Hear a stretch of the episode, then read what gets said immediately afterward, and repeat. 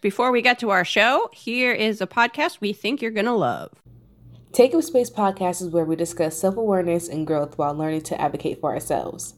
There are many instances where we shrink ourselves to make the people in our world feel comfortable at the expense of our thoughts, feelings, beliefs, and voice. Join us every Tuesday on YouTube and wherever podcasts are found for new episodes. We also go live on Facebook and YouTube on Thursdays. Follow us on Facebook, Instagram, and Twitter at Take Up Space Pod for more info. That's Take Up Space Pod. Thanks for listening.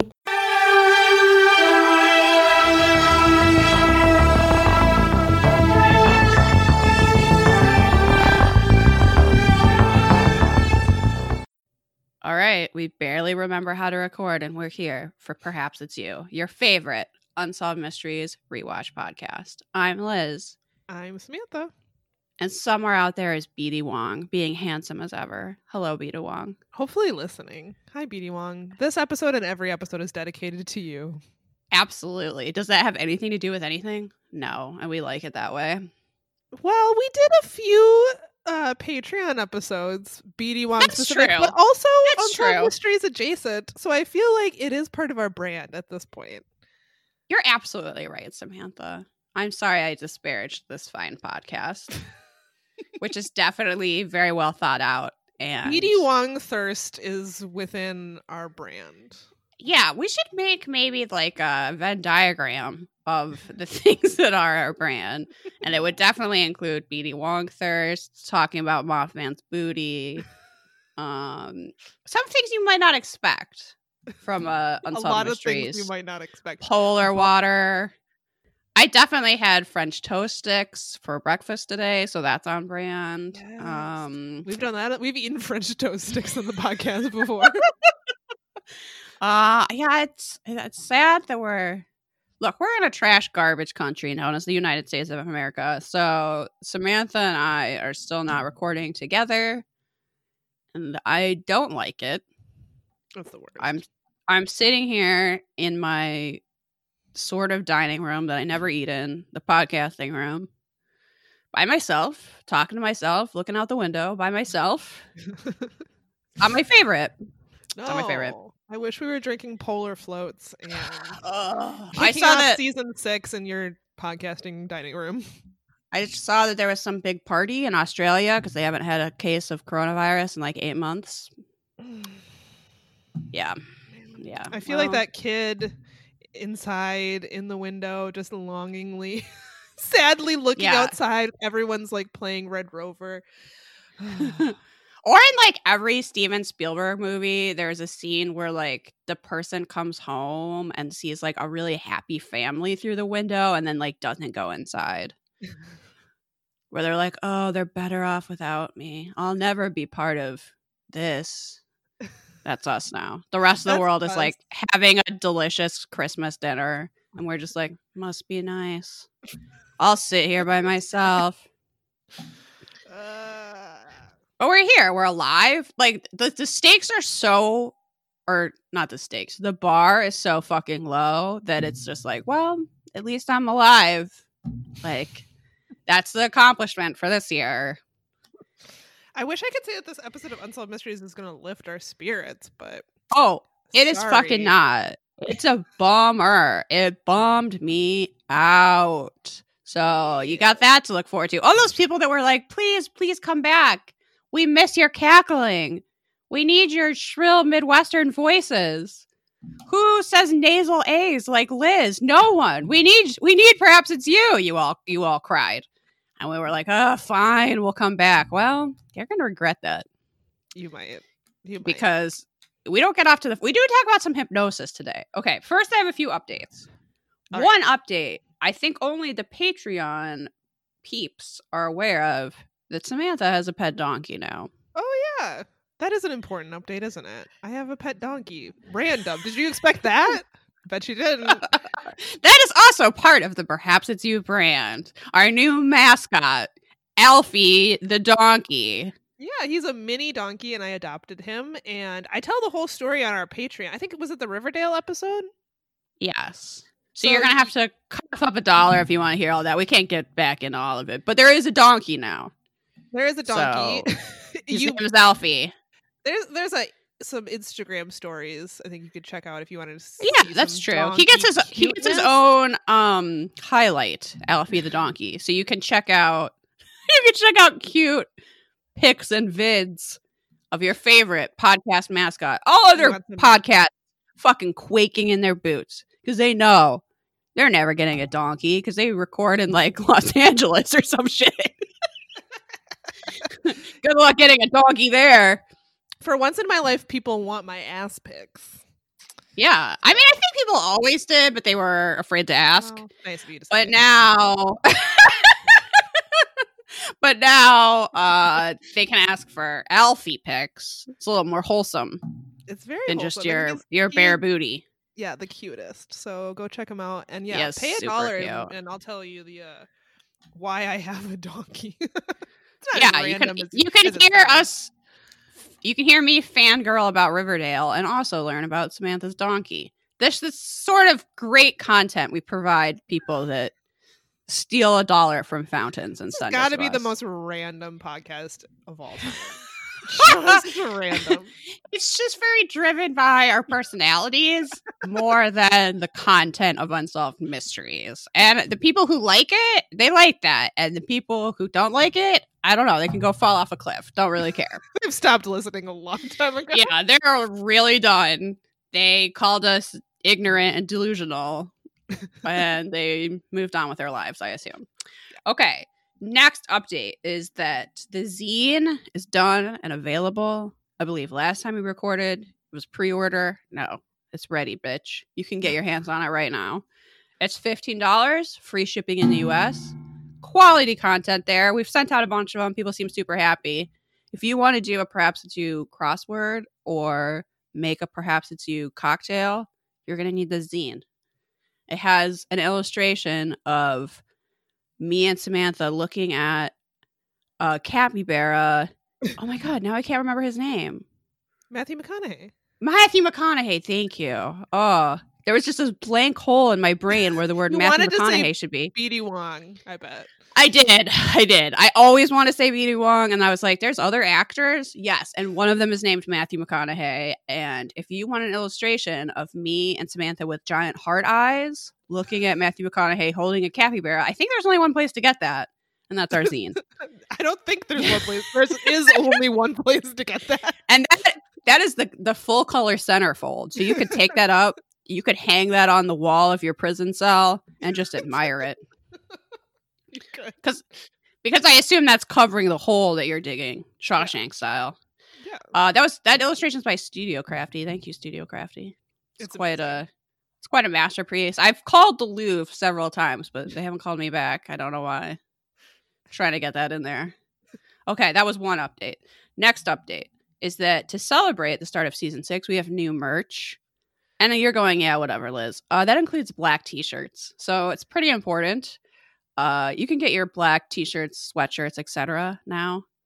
Hell Uh, and they have a, a new illustration by one Brian Duffy, aka yeah Duff, of me, Samantha, and our previous mascot Robbie Stacky. He's been replaced by a small donkey, but Yeah, I mean, in the future we'll get we'll get a, we might have to get an illustration with a donkey in the middle, but right now it's an inflatable alien. Uh, so if you want that, any of that's good stuff, or the zine, go to our website, perhaps it's you.com, look under merch, and you'll find all of those lovely things. hell yeah. How to order all that, all that crap. Are there any bracelets left? I think there might be like three. So if you So- want a beaded, oh yeah, something on the break that I did for some reason.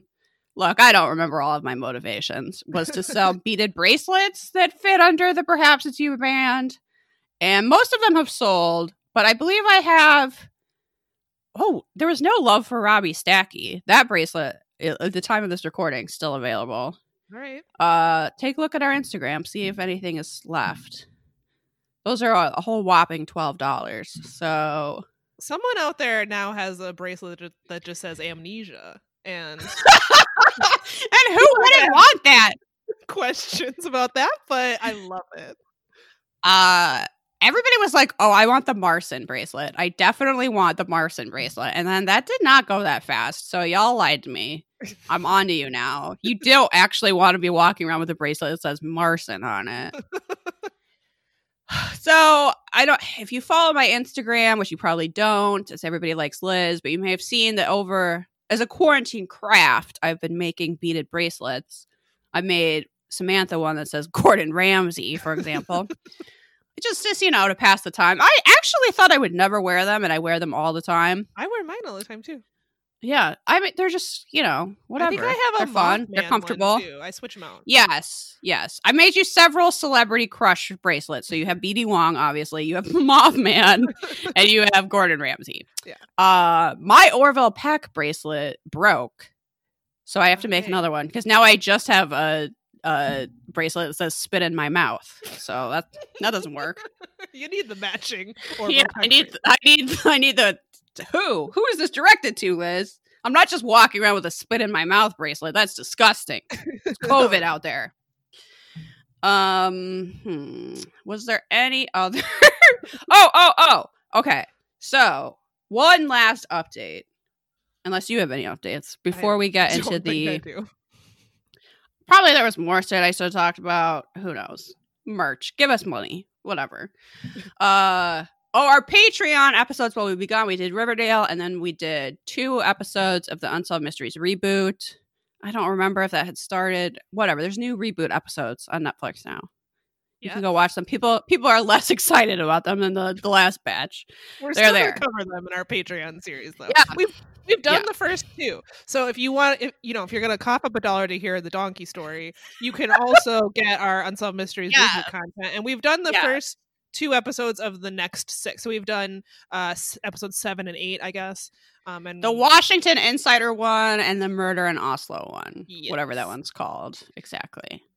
I think it's called um, a death in Oslo or, a okay. murder in Oslo Yeah. or something. Yeah. Anyway, we've done those. Actually, really like the Washington Insider one. I think there's a lot to talk about with that one. So yeah, that one know. was good.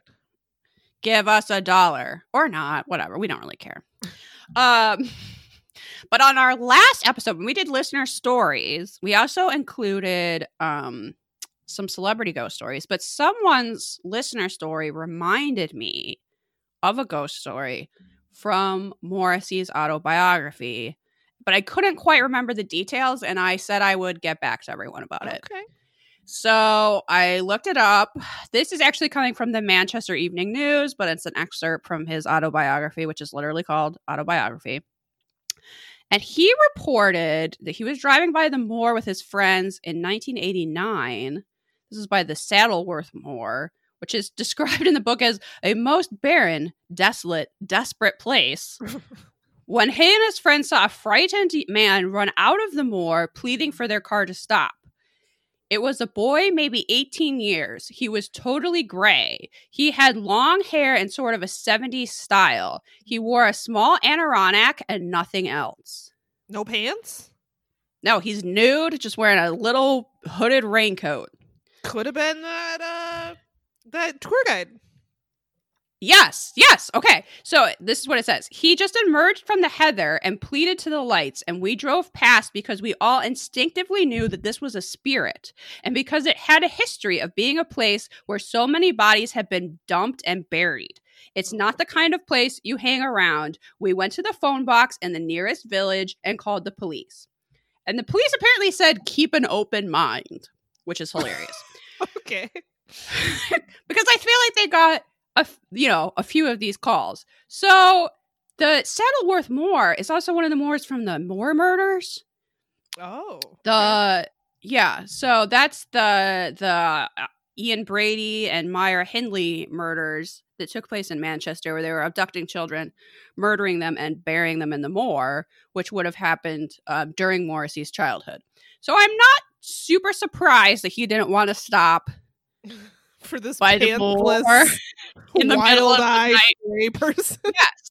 But the reason this is interesting is because so this book came out, I don't know, maybe seven, eight years ago, something like that.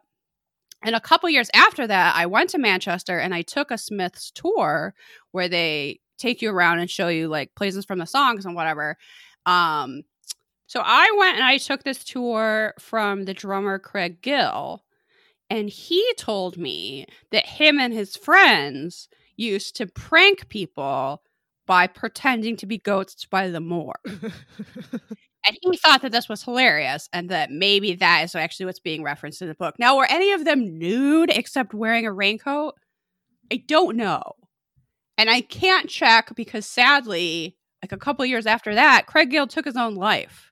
Oh. So we'll never know. And that's a real bummer because that tour was like one of the best days of my life. He seemed like a really stand up dude. I'm sorry, Yeah. Craig. And I hope that he's not haunting the moor now. I hope he's resting peacefully.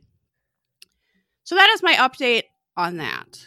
And also, nobody needs to tell me that Morrissey is a bad person. I'm fully aware. Thank you. Thank you.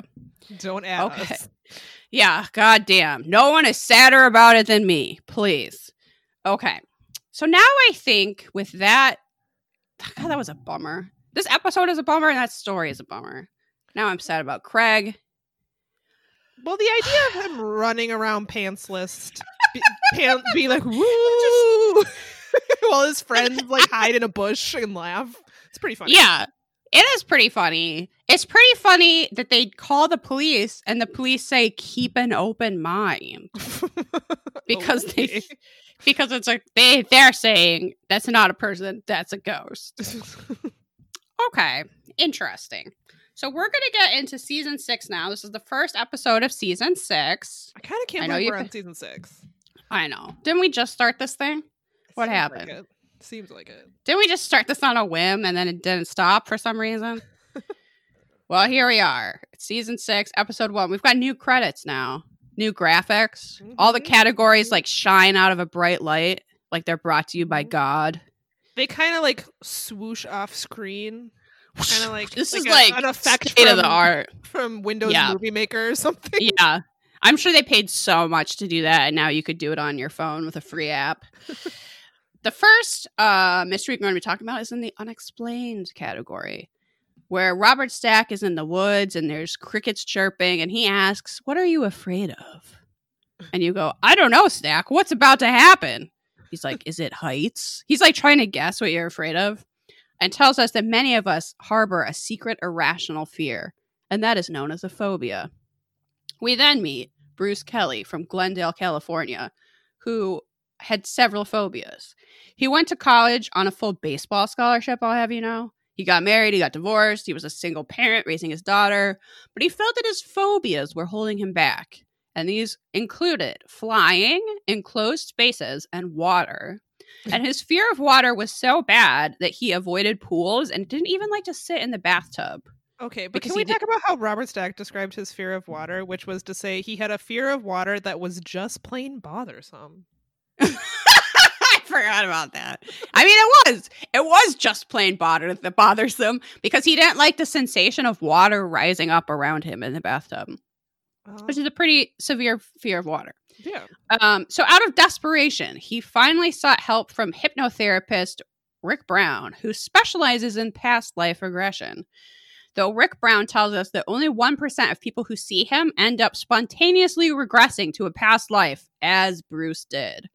Uh, Rick. Brown is a very hard man to take seriously.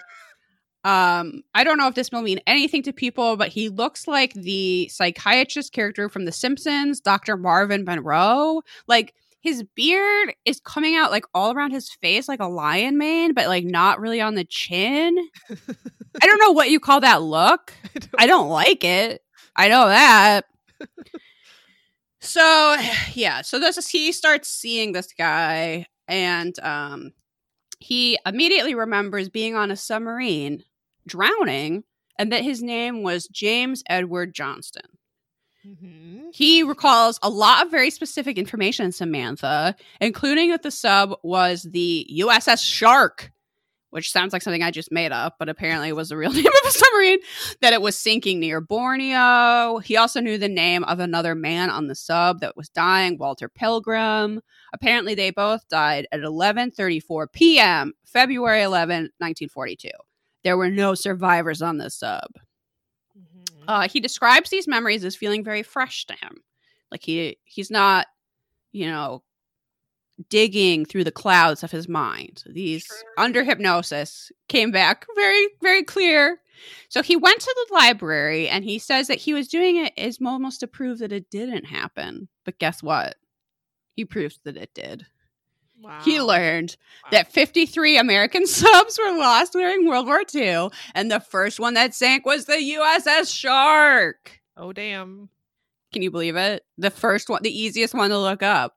His memories were accurate. There was a James E. Johnston on the Q roster. The date was the same, and Walter Pilgrim was also listed. Wow, this information was readily available in a book. Yeah, uh, like it seems like the first book.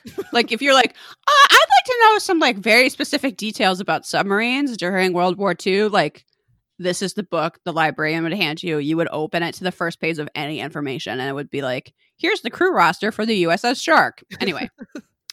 Over the next six months, he saw the hypnotist once a week to recover more memories.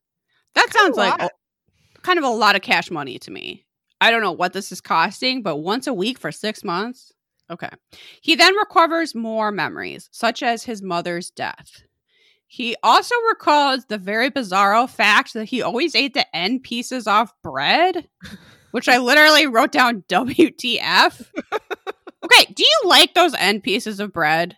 No. Those heels of bread? No, no one likes them. They're gross. Do you call it the butt? We always called it the butt of the bread growing up. Oh, no, we called it the heel. I mean, that's the proper term, but we always called it the butt.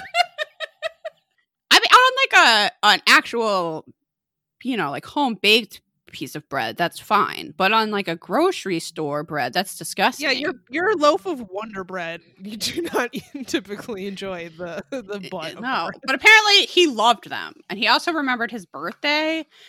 Okay, he remembered being part of a work program during the First Depression, and also that his first love was named Molly. He had asked her to run away with her, and she was like, "Yeah, no," and ran off. At this point in the reenactment and in this segment, did you get to the point where you were like, "I get it"? Like, really? Yeah. There's a moment where they're on a bridge and he's asking her to run away with him, but her she's she's Yes. afraid of her father because she thinks her father is gonna kill him because her father doesn't approve of their love, and then she runs away and he never sees her again. I'm like, okay, It's a it's a lot. I get it. this is It also a movie. It also sounds way made up. Like if you were asking me to make up a story about love in the past, I would be like, I don't know, their father doesn't approve, and so she mm-hmm. runs off and he never sees her again. Like it's just the most cliche old time love story I've ever heard. Um, but of course, research proved the memories to be accurate. At this point, I just wrote down I hate the hypnotist's beard. now we get to the part where they film him going to James's hometown. So we see him see his like childhood home from a past life or whatever.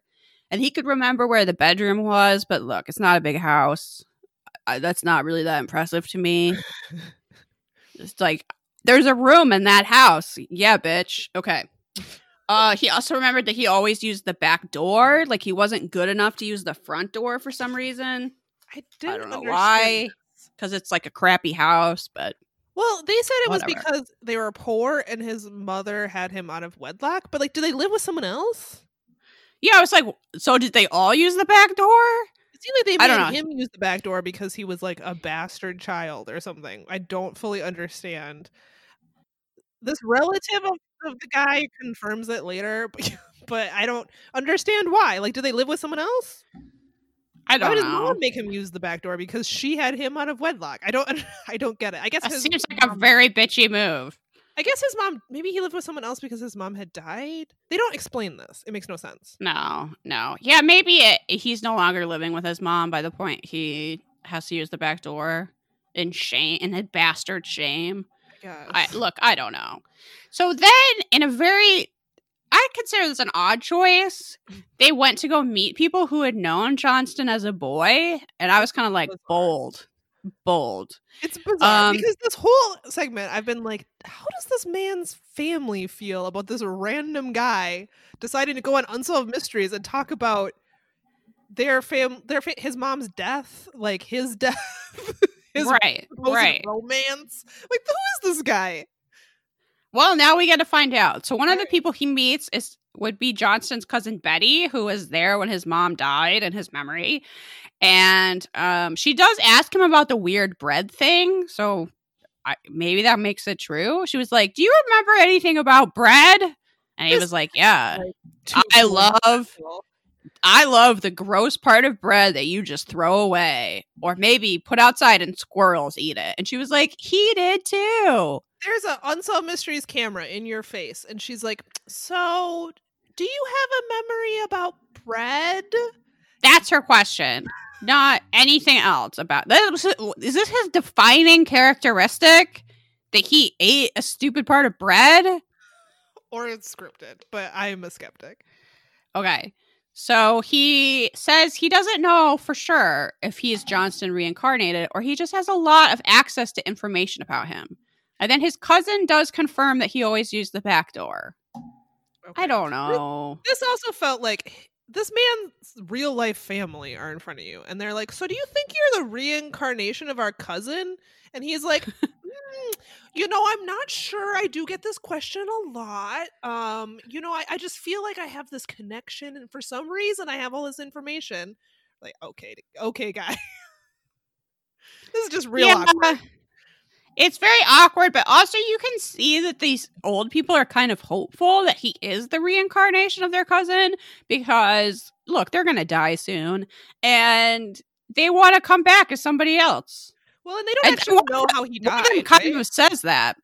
Yeah. They yeah, they know that he died like with the sub, I think. I mean, I don't think they know good. the yeah, like they know this they know he was on that sub. They know the sub went down. I don't know that they know the particulars beyond that, but in a way like what else is there to know?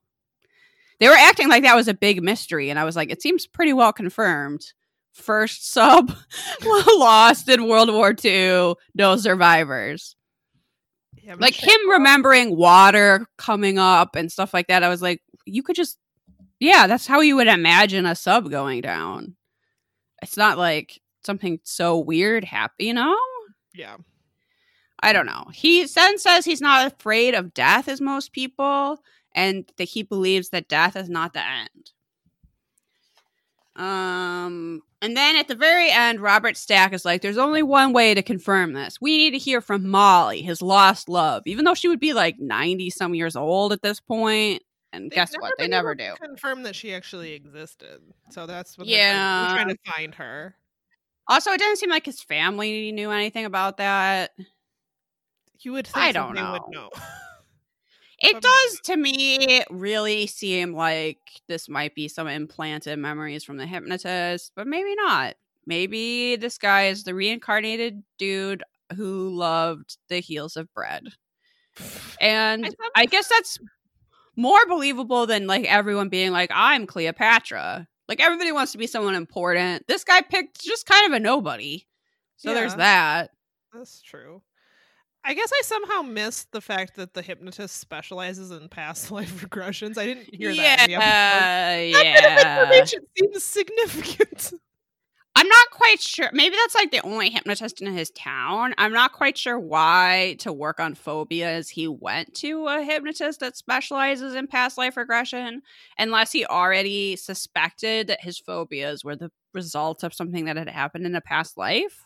Maybe. Or Um, maybe you just need a side gig if you're a hypnotist. Like how many people want a past life regression versus how many people want Sure, to like, sure. smoking?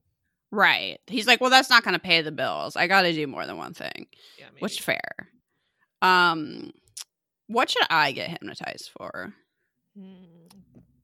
Well, I guess I would be interested to know if you had a past life. Yeah, I guess we could find out if I was also on this submarine. Yeah. Beyond that, I'm I'm not sure. Would it be funny if you were on the submarine? It's like, oh, I was on the USS Shark. I know all about it. Maybe you were Molly. Maybe that's why she never got back in touch. She died and became me. now makes this podcast. I'm not feeling a lot of connection to this story, so I'm not. I don't think I'm Molly, but I guess I won't know until a hypnotist implants those memories. yeah, you won't. I mean, this segment is surprisingly long. It's Uh, so long. It's so There's long. lots of reenactments of like I don't. I'm sure they spend a lot of money to make it look like a sub was sinking, but there's not a ton to the story, really. Well, there's a whole side quest to his hometown, and it really takes a long time to get through. And then there's Yeah. a super long, unnecessary update about a fucking depressing. True. Okay, season. we get an unnecessary update about the DeCloud cult, and the only thing that's good about it is that you see. So remember that a woman was like saved by that satellite repair guy. Well, they're still together, and they're like walking across a hill, holding hands, wearing the most like '90s outfits you ever saw, and it looks like something that's a joke. But young people, it's not. That used to we used to have this thing where we just were sincere and we didn't really think about it. And that's what it looked like. You want to see it's that? hard to it's hard to imagine. It's hard to imagine. I watch a lot of music videos and sometimes i'm watching music videos from this time and i'm like it would be very hard to convince someone younger than me that this is not a joke that people thought this was just i was like oh yeah that's cool. You should try that out on Art on Arden. See if she i know Joke. i know Okay. hi arden All right. Should we get this next one over with? yeah this is brutal i hate it It's horrible. This is a wanted. This opening is pretty cool. There's the new like transition text over the Chicago skyline. It kind of swoops yes out. Uh, but other Chica- than that, Chicago, it's a city. Heard of it? Robert Stack's here to tell you. It's by a lake. but we're actually not talking about Chicago proper. We are talking about something that Oh, happened. we are. in- Logan Square is a is a neighborhood in Chicago. I used to live there many moons ago, and it was not nearly as expensive as it is today. Yes, it is just a neighborhood. All right, so we're talking about the death of 11 year old Pedro Santiago Jr., who was a fifth grader and a son of Pedro Sr. and Edith Santiago. He was born and raised in Logan Square, which is a neighborhood in Chicago, as Liz said, which you said that you lived in. And you actually recognize Yes. part of. And I recognize where this reenactment takes place, and I hate it. It made it extra sad. yeah this is a really bummer of a of a segment um but as a result of living in this neighborhood in chicago his whole life he knew the area like the back of his hand um and he felt safe there and would often you know walk to friends houses and things like that. Um he was popular with his peers a good student and a talented athlete. By the age of 11 he had already earned a black belt in karate. I mean, as an 11 year old, that is a pretty big accomplishment. yeah i can't even imagine i can't imagine getting a black belt in karate or any belt in karate really No, not at all. On Good job, Pedro. 12th, 1990, Pedro came home from school and called Edith at work to fill her in on his plans for the afternoon. He told her that he was going to go across the street to play with his friend Eric. Shortly after 3 p.m., he left his home. At the same time, two neighborhood teenagers were walking back from the corner market. These dudes have some excellent, uh, oversized, very 90s coats going on. hmm Yes, yes. Uh yeah, the fashion in this one's pretty good. Uh that's the only good thing I can say about it. Suddenly, as he walked into the street, he was hit by a black Oldsmobile. The teenagers witnessed the incident and ran to his aid. One of the witnesses are un- are interviewed by Unsolved Mysteries and is like blacked. It's like in shadow from for his safety. Uh, but he said he had never seen anything like that, and at first didn't even think it was real. But when he kind of snapped out of it and realized what he had just witnessed, him and his friend immediately ran to render aid. Um, the driver got out and started to swear and hit his car in anger. Um, One Very, very believable. one of the teenagers Yep. went um, to call an ambulance while the other stayed with Pedro, but seconds later, the driver jumped back into his car and took off. A few minutes later, an ambulance arrived and took Pedro to the emergency room. The hospital's hap- chaplain immediately contacted Edith, um, and their whole family rushed to the hospital. He was unconscious and suffering from massive head injuries. His family did get a few moments to to say touch him and comfort Ugh. him and give him a kiss, but they had to rush him to the operating room. The reenactment is brutal. Um, imagining this poor family getting one last moment with their unconscious son, um, knowing what comes next, it's really super duper sad. So I hate Pedro it. I hate it. I hung hate it. I on hate it. for what Robert Stack calls 10 agonizing days, but he never regained consciousness. He was buried the day after Christmas. Ugh, that poor family. I know it's awful. With his death, the hit and run incident escalated to a case of manslaughter. The police put out an all points bulletin for the car's owner, who was a Cuban immigrant known on the streets as Ch- Chachimba. Kachimba. It's very interesting that they knew who this hit and drive hit and run driver was, and clearly that's why they have that one teenager in shadow. Is because when he gets out of the car and is like throwing a temper tantrum, they're like, "Oh shit, it's that guy." We know who he Like is. he, Yeah. yeah, he's like known in the neighborhood. Yeah, When the police uh, failed to find this dude, Pedro Sr. decided to go on a search of his own. He went to several bars and other places in Chicago asking people if they knew Kachimba. They told him that he had left the area around Christmas. One guy said that he even came to him and asked for money because he had to like get out of town. Um, and he ended up giving him a hundred dollars. And when Pedro Sr. asked why he was in such a hurry to leave, um, the man said, I don't know. All I know is that he was in some trouble with the police, which I'm guessing is because he hit a kid and killed him. yeah, Um, he told yeah. one person that he was planning to go to New York, but he told another person that he was going to Florida. He gave this information. Uh, Pedro Sr. gave this information to the police, but despite this, he has never been found. Pedro's parents still hope um, that the man will be located. Police have not charged him with a crime, but they would like to question him about the incident. His real name is Geral- Gerardo Gonzalez, and he is five eight and weighs approximately 160 pounds, or he did at the time. He may be living in New York, Florida, Michigan, or Illinois. Not super helpful. I feel like he could also be out of the country, but there is no update, so we have no idea. Um, I hate I- it. if there's if there's any plus side to this, just be happy that we didn't watch the original episode because the original episode aired alongside what Unsolved Mysteries Wiki calls a roll call of hit and run cases. Ah! this episode aired with three other hit and run cases as well. So thank you No. whoever edited this for streaming No. For only including one of the hit and run cases, I guess. That sounds I don't think I Made me remember all of them. cry. Yeah. This is terrible. Super Ugh. sad. There yeah, Yeah, so there obviously no- this guy was connected. He was well known. Yeah, he left, possibly left the country. I mean, yeah, Pedro.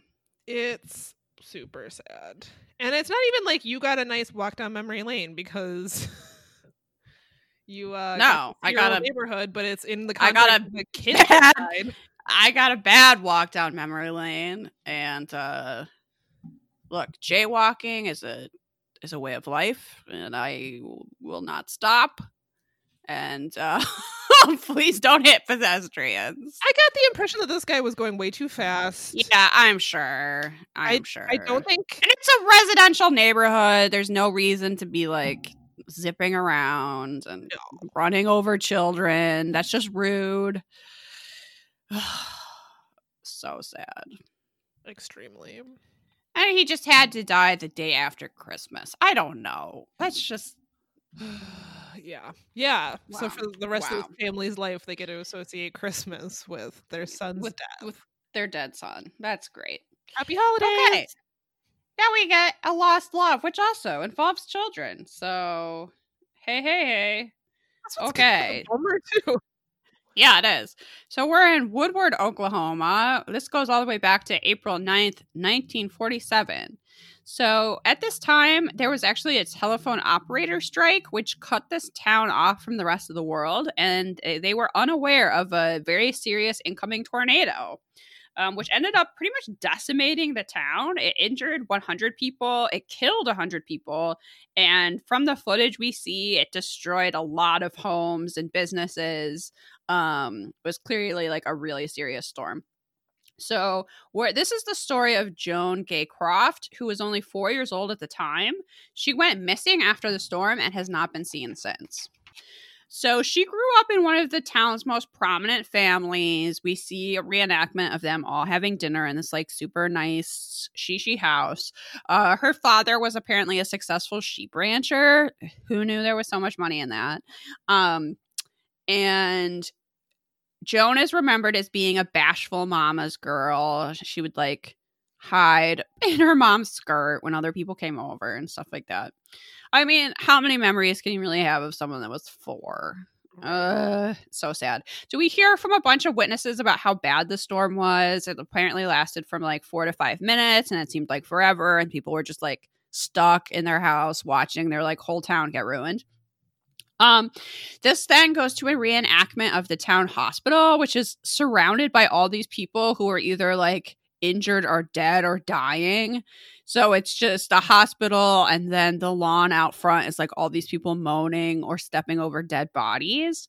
Um, unfortunately, Joan Gay's mother died in the storm. Um, so she was at so her aunt goes to look for her and she's in the hospital basement with her sister but has a piece of wood that has been driven into her leg um so this is their aunt ruthie so she goes and finds the girls. They're like gonna be okay.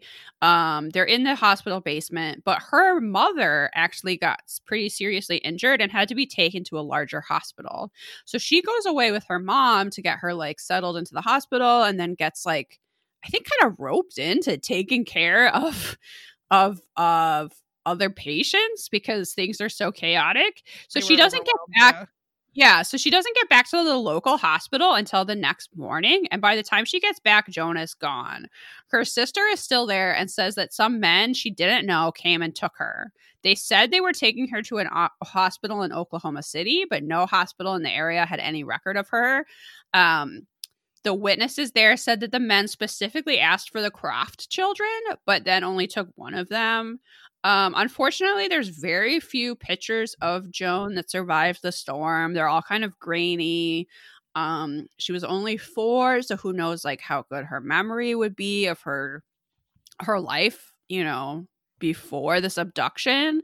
So one of the clues would be that she would probably have a scar on her leg from where it was impacted by this wood, but that's it.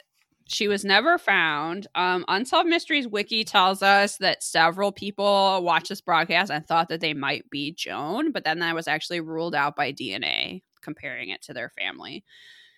I know there was, and I wish I could remember the specific case, but I know there was a missing child case that in an earlier season of Unsolved Mysteries where they thought perhaps, Yes. but it ended, it ended up not being. But I remember there was a connection to this this segment. Yes, you are correct. So let me take a look here at Unsolved Mysteries Wiki that we could not live without. So all this, I do remember there was a specific case that they tied into it. It's not actually listed here. It just says that after the broadcast, several women came forward believing they may be Joan Gay. However, DNA testing with their biological relatives has shown otherwise. Recently, her cousin Marvella resubmitted her DNA and hopes, in fact, finding a match in the CODIS system. Which, how great a name is Marvella? I know that's beautiful. That's a great name. So it doesn't look like Joan Gay was ever found. Um, people in the segment, including her aunt Ruth, have since passed away.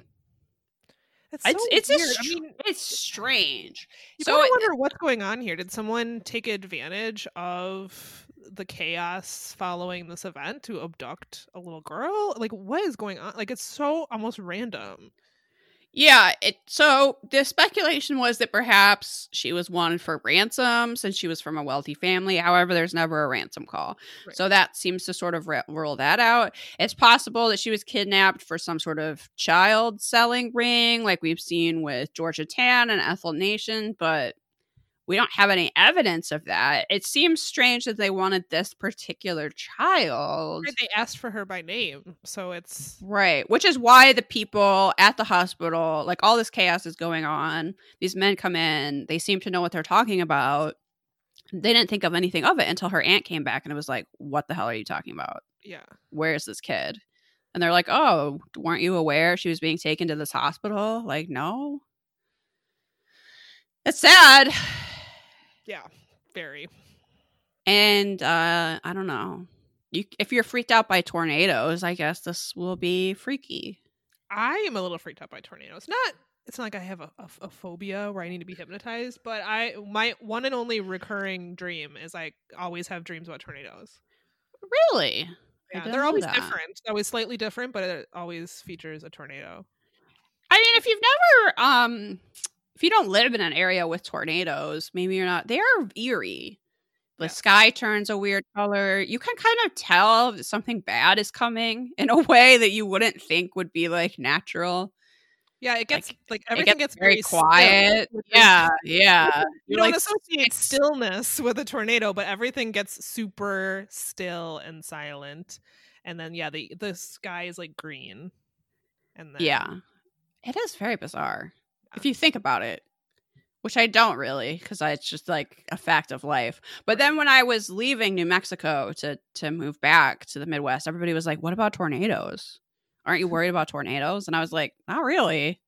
I mean, Don't really think about them." no but but worrying about 'em. yeah, but if you're if that's not part of your life, it's like that seems terrible. Like, Yeah. yeah, that's true. Yeah, and I guess It is it's partially because bizarre.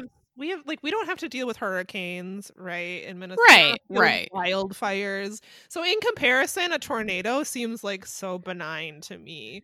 But yeah, if you haven't been through one, it, I mean, it's scary, and I have sort of been through them. I haven't like seen a tornado, but there was there was that tornado coming through your house earlier this year where you were making cookies. really close.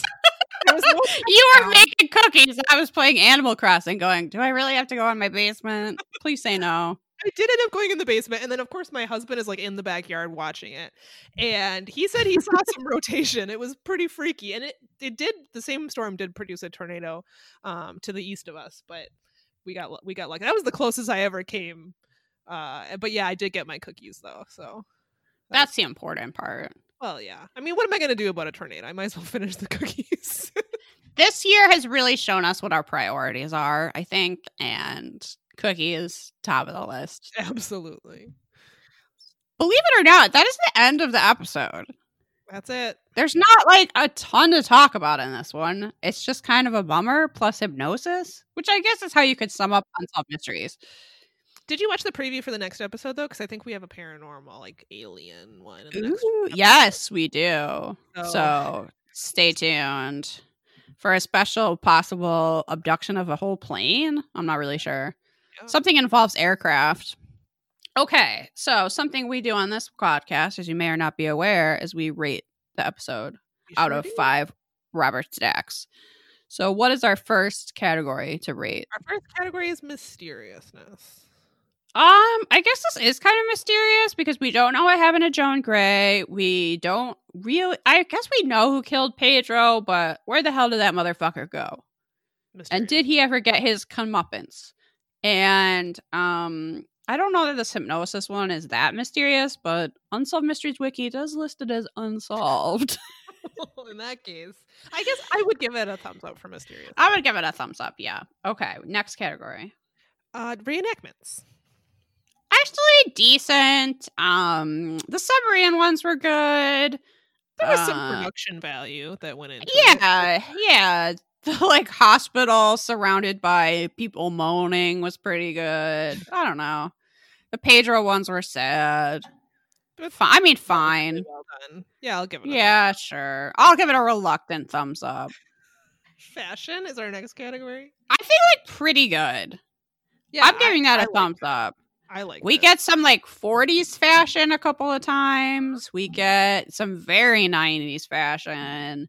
Um yeah, you mentioned those really oversized coats. Even that unnecessary update has got some of the best fashion we've seen. So thumbs up. thumbs up. And then Robert Stack. I feel like he he broke out some new lines in this. Yeah, he was waxing extra poetic. We don't see a ton of him, but I feel like the voiceovers are extra good. Yeah, so I liked it. I liked Robert Stack. Thumbs up. Thumbs up. How Now would you our- rate this? you know, on a Robert Stack scale. Five Robert Stacks being the ultimate best. You can't do any better.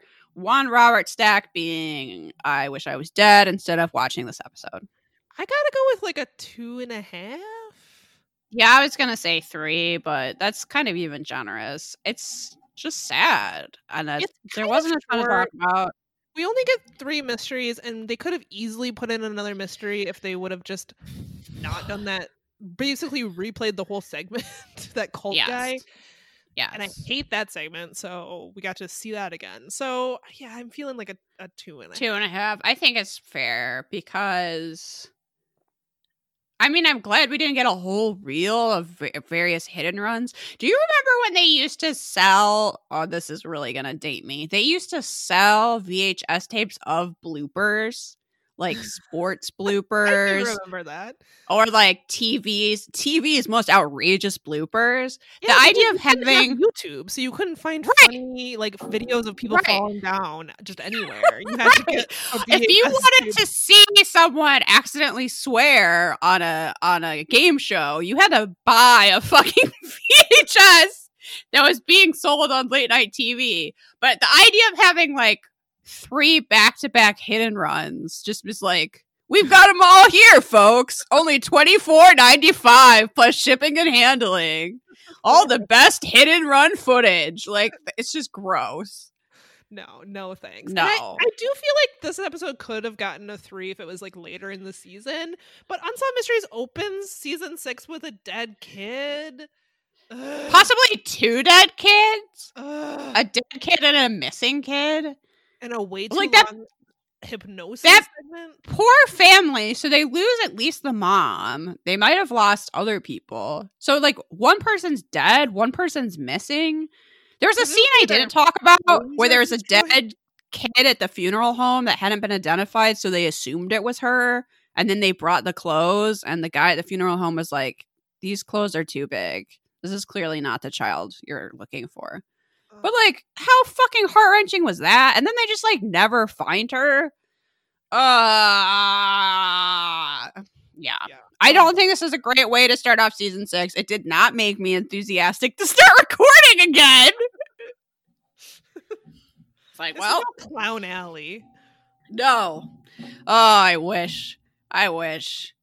Oh, oh, that gives me such a good idea for a Patreon reward, though. Oh, Who it? wants some clown alley stationery? you can write to your loved ones from Clown Alley. You know you want. We them. need some clown stationery. I think that would. be- Ew, ew. But then you'd have to No keep it. clown anything. Yeah, you'd have to keep it in your house. Unless Teespring can Um, drop ship some clown stationery. I mean, I could keep it in a drawer. It's fine. And also, no trying to convince me that the Clown Motel is a like fun place. Fuck that. No. I have a few people who really love the Clown Motel, and y'all, I'm happy for you. You know, you like what Yeah, you like. yeah. I'm not gonna, you know, whatever. But I can't relate. I can't relate. We're not here to kink shame or whatever the non sexual version of that is, which is liking the Clown Motel. But no.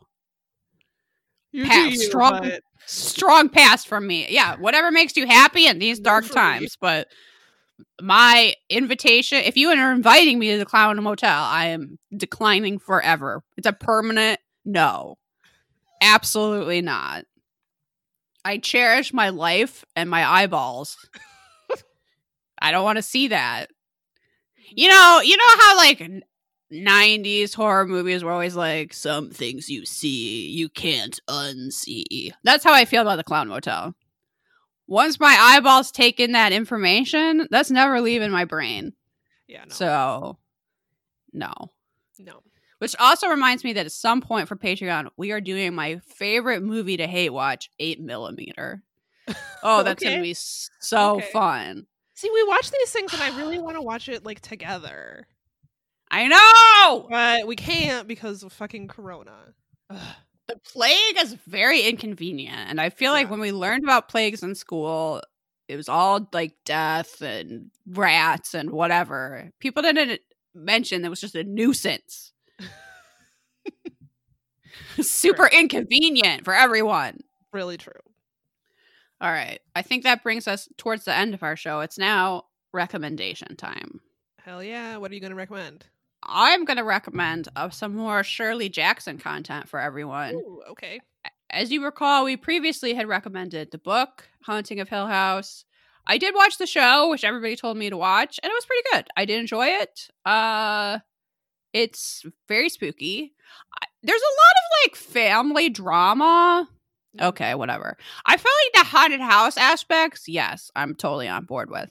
And the um yes, since this is a Borrasca fan podcast, the woman that wrote Borrasca writes for that show. And there's a certain twist on there that I guarantee she is responsible for and it's very very good.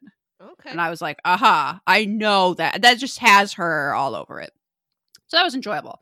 But my recommendation is actually the movie We Have Always Lived in the Castle, which is built based on a Shirley Jackson book I haven't read, I'll admit right now. Uh, it came out on Netflix a couple years ago, and I just finally got around to watching it, and I really enjoyed it. So that is my recommendation. Um, it is about a sort of eccentric family living in a big house that's hated by the town, and you slowly find out why and what's going on there. Also, Crispin Glover is in it, which is always a pleasant surprise. The house is beautiful. I would never leave that house either.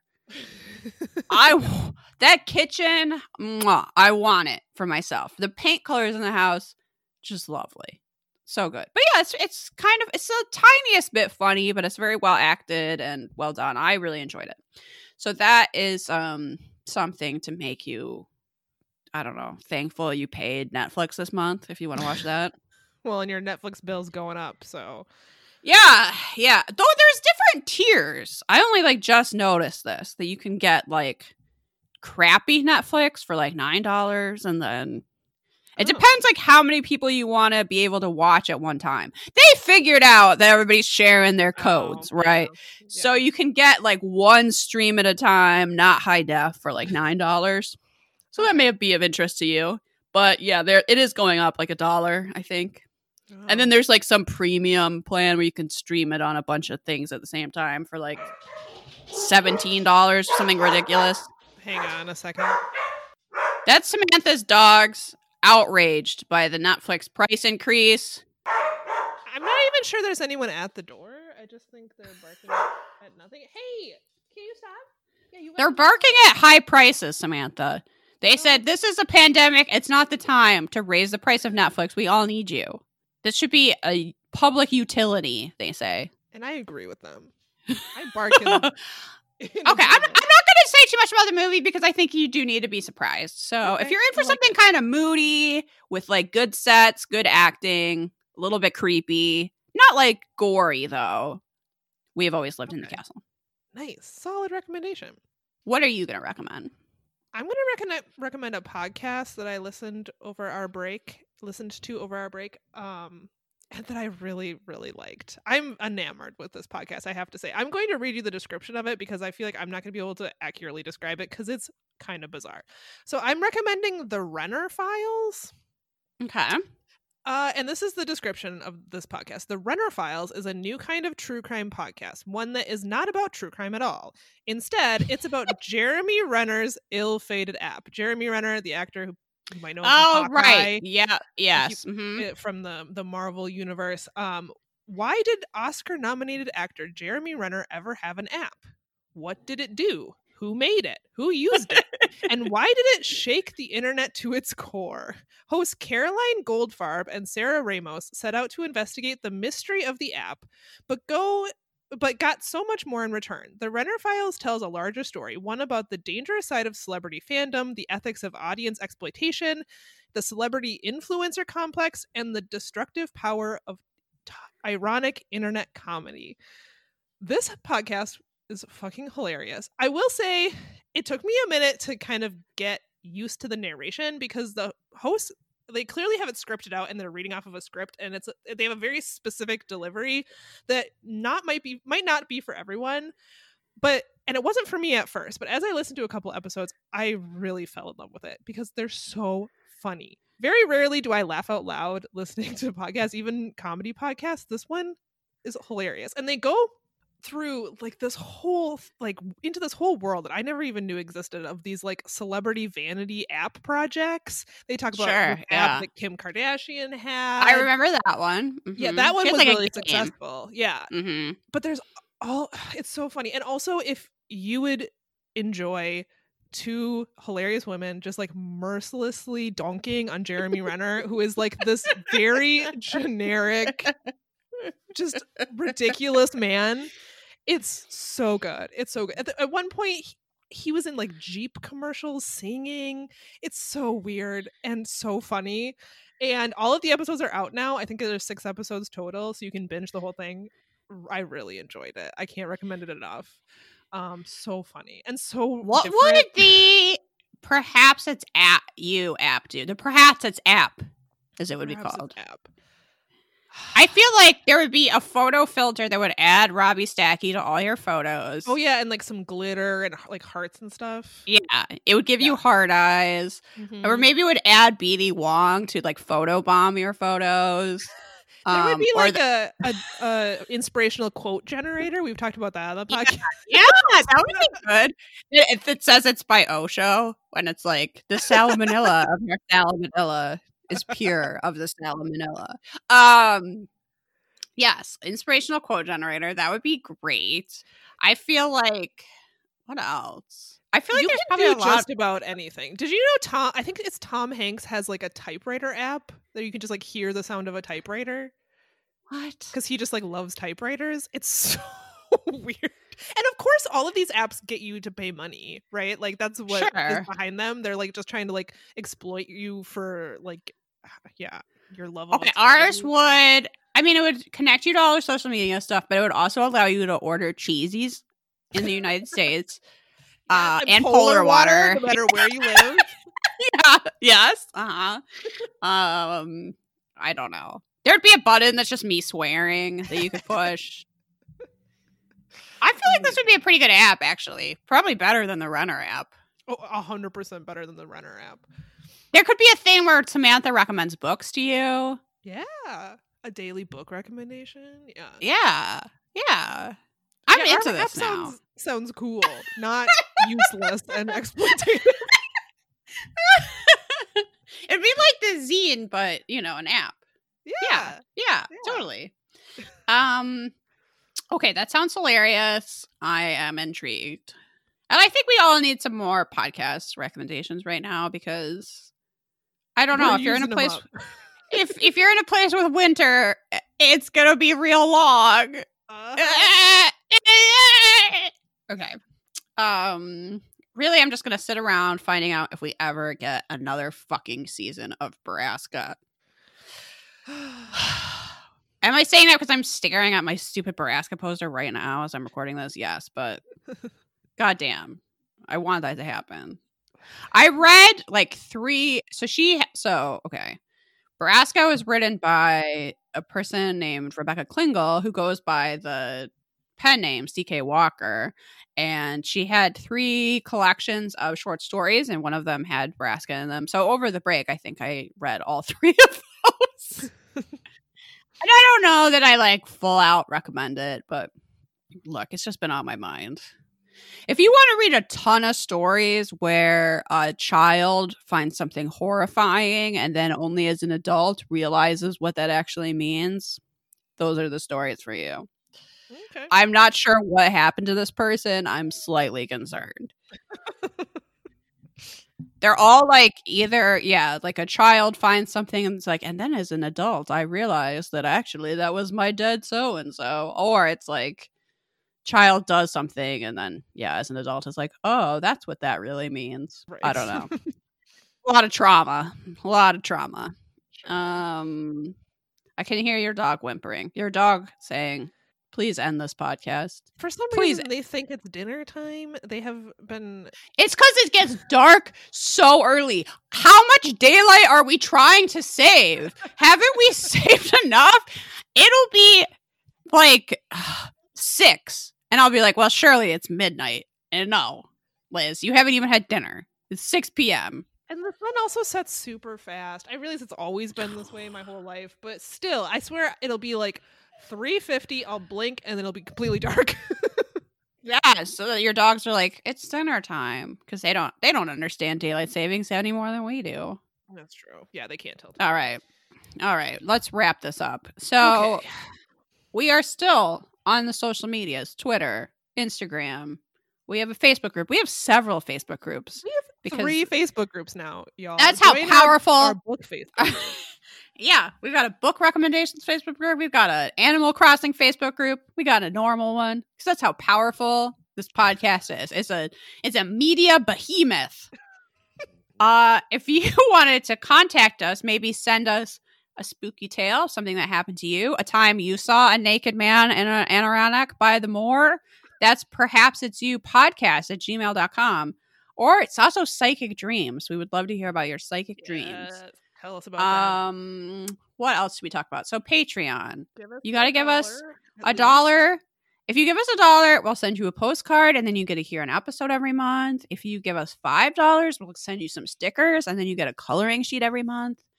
And if you send us ten dollars because you're Richie rich, you will get all of that stuff. But then you also get a quarterly gift, and those gifts are pretty sweet. They're Gotta say, awesome. best best deal on Patreon.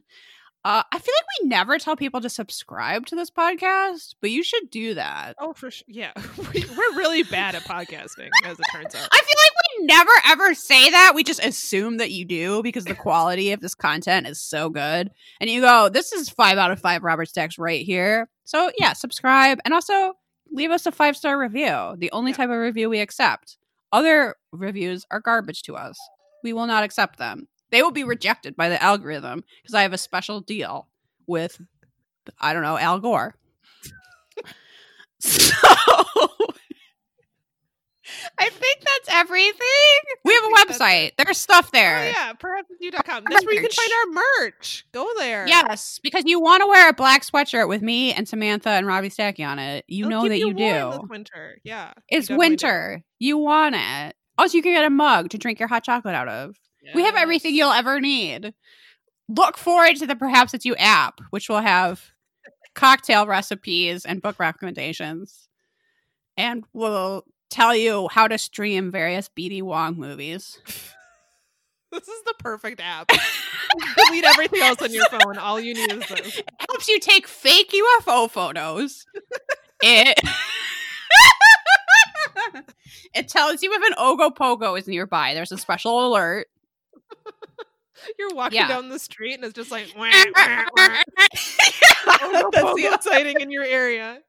yeah, yeah. Oh no. Yeah. You have to duck Who wouldn't bush. buy this app? Who wouldn't buy it? Probably a lot Okay. of people. but No, I refuse to believe it. We're so popular. it We're so, the like internet by storm. like five people were literally like, "Please record more episodes. Come back." And only one of those people was my mom. So You gotta give the people what they want. okay, bye everyone. Bye. Um, solve mysteries or don't, but keep barking. Bye. Bye.